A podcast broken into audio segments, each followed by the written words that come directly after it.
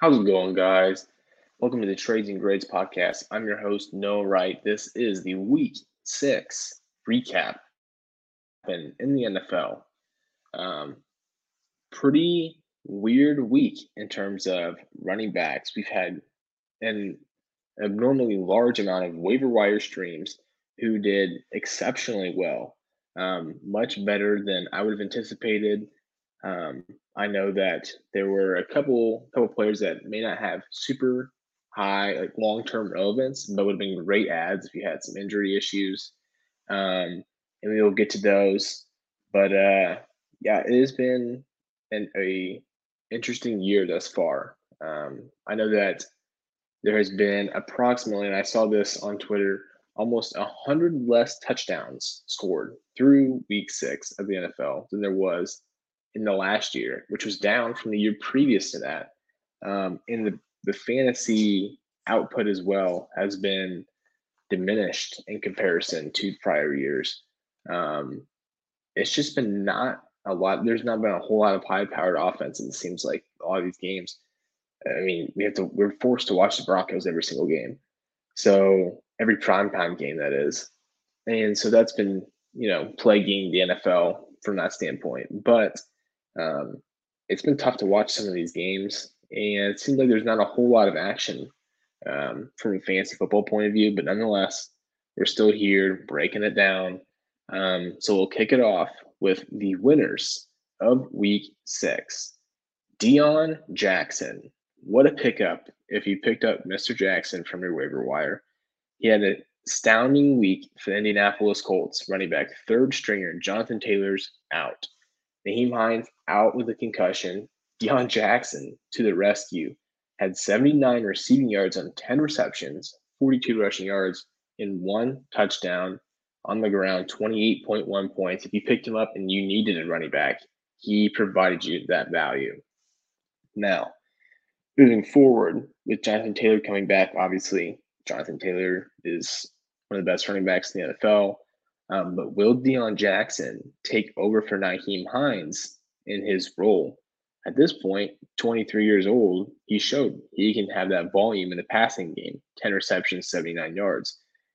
I wouldn't be surprised if we saw Deon Jackson take over and Nyheim Hines kind of lose his role, who hasn't even really shown that his role has been that important the last couple years. He had a solid running back two year uh, a couple years ago, but since then, uh, Hines has not really proven that he's got much fantasy relevance, which has been kind of sad because uh, I feel like he'd be a pretty good complement to Jonathan Taylor, but clearly it's not in the cards for him. So Deon Jackson might be a sneaky pickup if he hasn't already been picked up in your league. Stash him um, and just see what his uh, role is going to be like with Jonathan Taylor back. I think it'll be pretty telling um, if he's going to have any fantasy relevance once Taylor's back um, in that passing game, which I, I kind of hope he does. I think he did a pretty solid job this past week, showed some signs of life for the Indianapolis Colts offense. Um, keep an eye on Deon Jackson. Rhamondre Stevenson, one of the biggest pickups um, in the last few weeks. Um, in my league in particular, he might not have been available in everybody's leagues, but in an overwhelming amount, I would say after drafts, um, based on you know people could have drafted or dropped him after being drafted based on the way they're using Damien Harris. He wasn't having uh, a super great season through two weeks. He'd only scored um, about just under 11 points total for the year. So I could see some people getting a little upset by that. Um, but he's now gone um, in the last four weeks 20, 13, 19 and a half, 25 points. Um, currently at running back nine on the year with those two dud games at the beginning. Fantastic pickup. If you need an RB2 or a flex, Rhamondre Stevenson has provided. He is that guy this past week. Four receptions on 15 for 15 yards, 76 rushing touchdowns, but those coveted goal line um, rushes. He's had two rushing touchdowns. Love to see it for a guy like Rhamondre Stevenson as Damien Harris has been injured. We'll see kind of how that goes once Harris is back from his injury. But as of right now, it is all Rhamondre Stevenson, um, which I personally love to see. I don't have him in, I think any of my dynasty leagues except for maybe one and none of my redraft leagues. So I'm sad I'm not a major holder of the Rhamondre Stevenson um, stock, but if you are, you're very much enjoying your uh, your fantasy outlook right now. Kyle Pitts, yes, a winner, somewhat. I will take it. Um, this might be one of the biggest losers of a winner, but he had a touchdown. A touchdown, not in London, not not overseas, in the regular season in America on American soil, and it counted. A touchdown for Kyle Pitts. He only had three receptions for 19 yards and that one touchdown, but double digit points for him coming out of a lull in which he's coming off an injury. The game before that, he only had three and a half points. So right now, we're just kind of waiting to see will they use him at all um, this year, or is he pretty much just going to be one of the biggest busts in redraft uh, fantasy football that we've had in a long time because they've used him. They're, they're using him an insane amount of blocking, uh, blocking play. Sorry, an insane amount of rushing plays using him as a blocker, and um, and so it's just not something that you want to see. You want to see him running routes. Guys like Mark Andrews, um, who block almost n- never.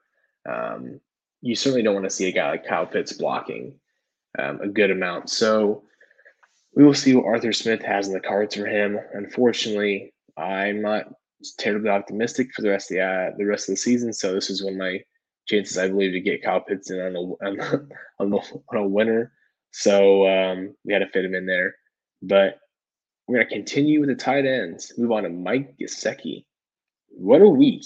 Uh, taking all the touchdowns uh, from my guy Jaylen Waddle, who I have in my redraft team. I'd have much rather had him have touchdowns. He still had an okay week, but um, two receiving touchdowns, six receptions, 69 yards, 24.9 fantasy points. If you were starting him before, it is most likely because you had nobody else, as he had a pretty below average start even for a tight end. 1.14 um, with a touchdown, one, four, four nearly 25 points this past week. So pretty on the low key, hasn't been doing a whole lot, and then goes crazy this past week. Um, I'd be trying to sell high if that's even a thing. He's had a pretty bad year. If somebody really wants him in one of your leagues, I'd be much. I'd, I'd be very willing to sell him at this point because of the, uh, the pretty high game that he had this past week. And our final winner for week six Mr. Ja'Marr Chase. If people were worrying about, you know, defenses playing differently on him, Tee Higgins is not in there to try and take some of that away, some of the defense away. They're, you know, they're not running routes correctly for him. Any doubts at all that Ja'Marr Chase was going to have some sort of lull as the last four games he's had uh, 10 points, 12, 12, 12, 32 this past week. He had seven receptions on 10 targets, 132 yards, and two touchdowns. What a fantastic game for Ja'Marr Chase um, in New Orleans, where he went to college. I think that maybe had a little bit to do with it. I think he had just a little bit of extra motivation. Um, so I'm excited to see him um, perform well, kind of go back to what we all know him to be, which is one of those alpha wide receivers superstars. Um, winner, final winner from week six. While there are winners, we also have losers. And there are quite a few losers from week six, starting with none other than Mr. J.K. Dobbins. As much as it hurts me to say this, because I love J.K. Dobbins, I love this pros, you know, I love him as a prospect coming out of college, stud. The knee injury was just devastating coming back from that since then, he has just not been what we had hoped he would be before the injury. And I'm not entirely optimistic about the rest of the season as well. So far this year, he's played in four games. He's gotten above 50% snap share in zero of the four games. He hit 51 time. And the one game he hit 50% snap share, he had 22 points, um, 13 rushes on 41 attempts, or sorry, 41 yards on 13 attempts and one touchdown. And he had a couple receiving, uh, a couple receptions for 22 yards and a touchdown. So two touchdown game kind of inflated the points there. But with Kenyan Drake coming into the equation, he is one of those guys that takes an, a large amount of the receptions.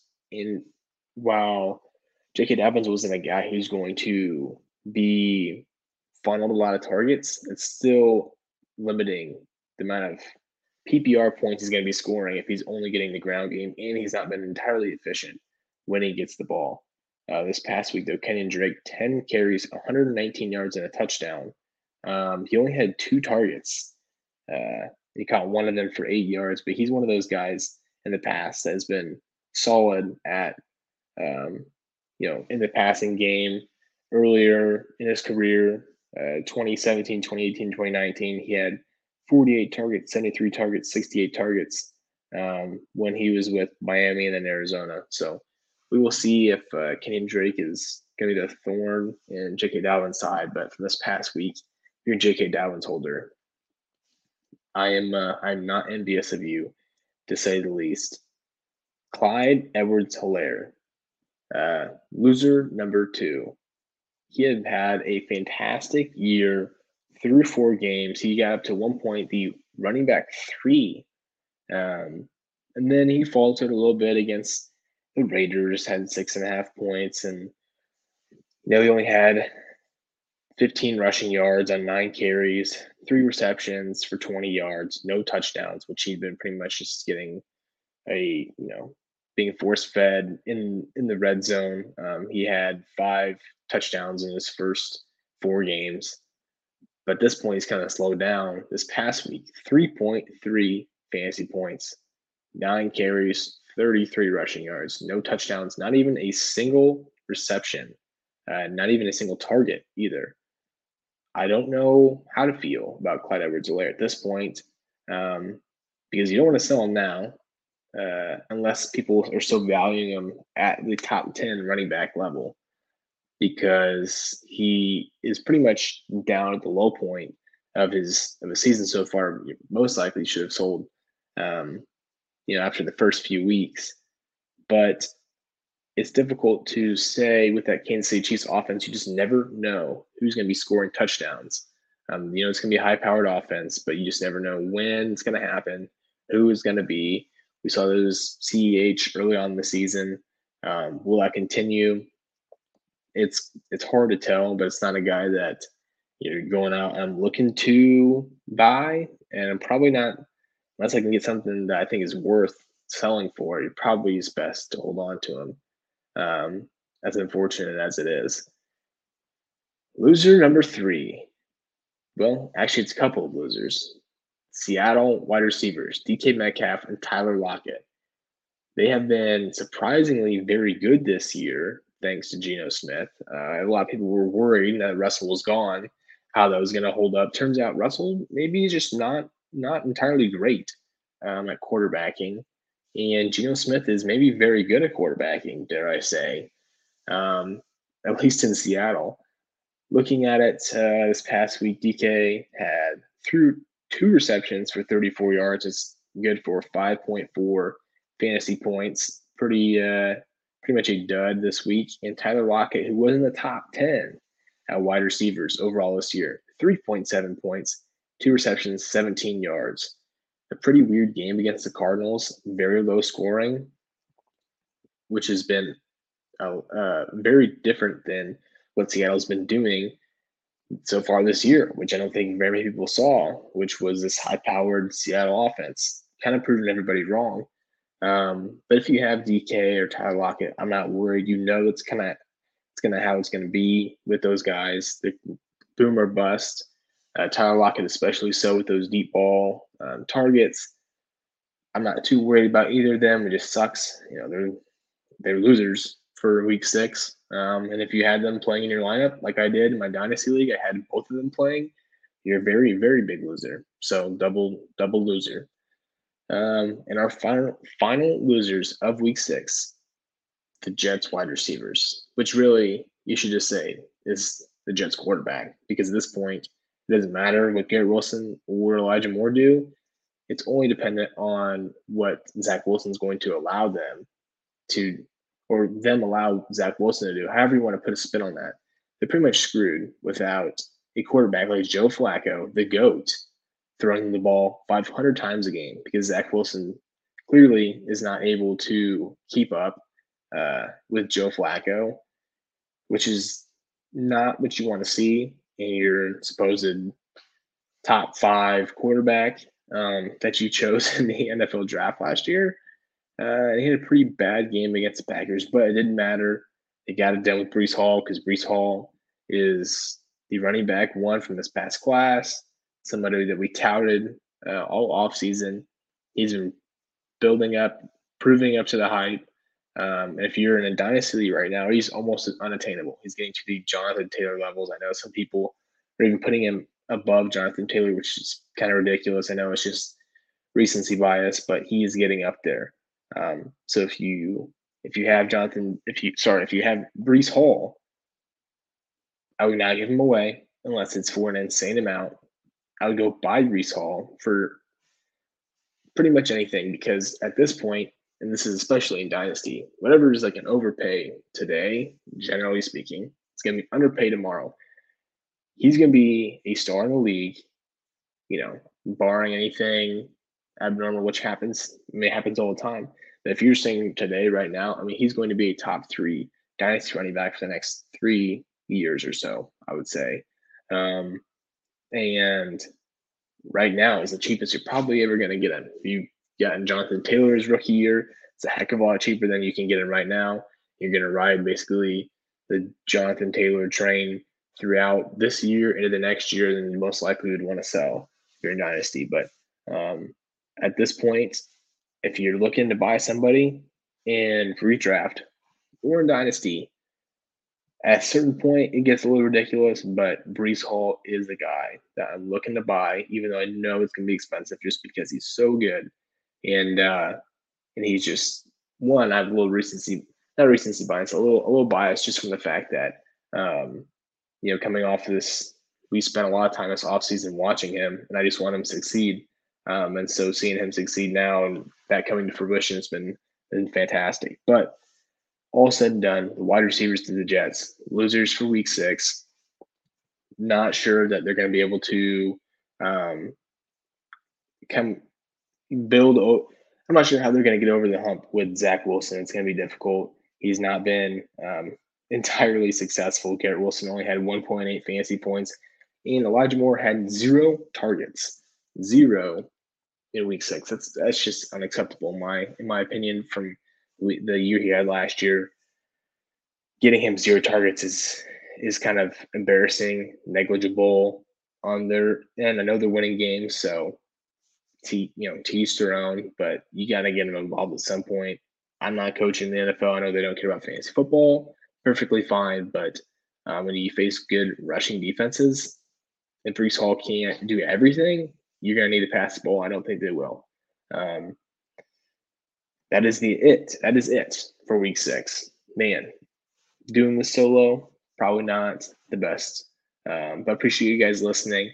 Hopefully, you know, you get a little nice little recap from this week.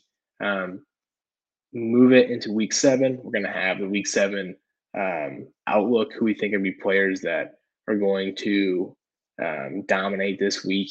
And uh, we'll see you on the next episode.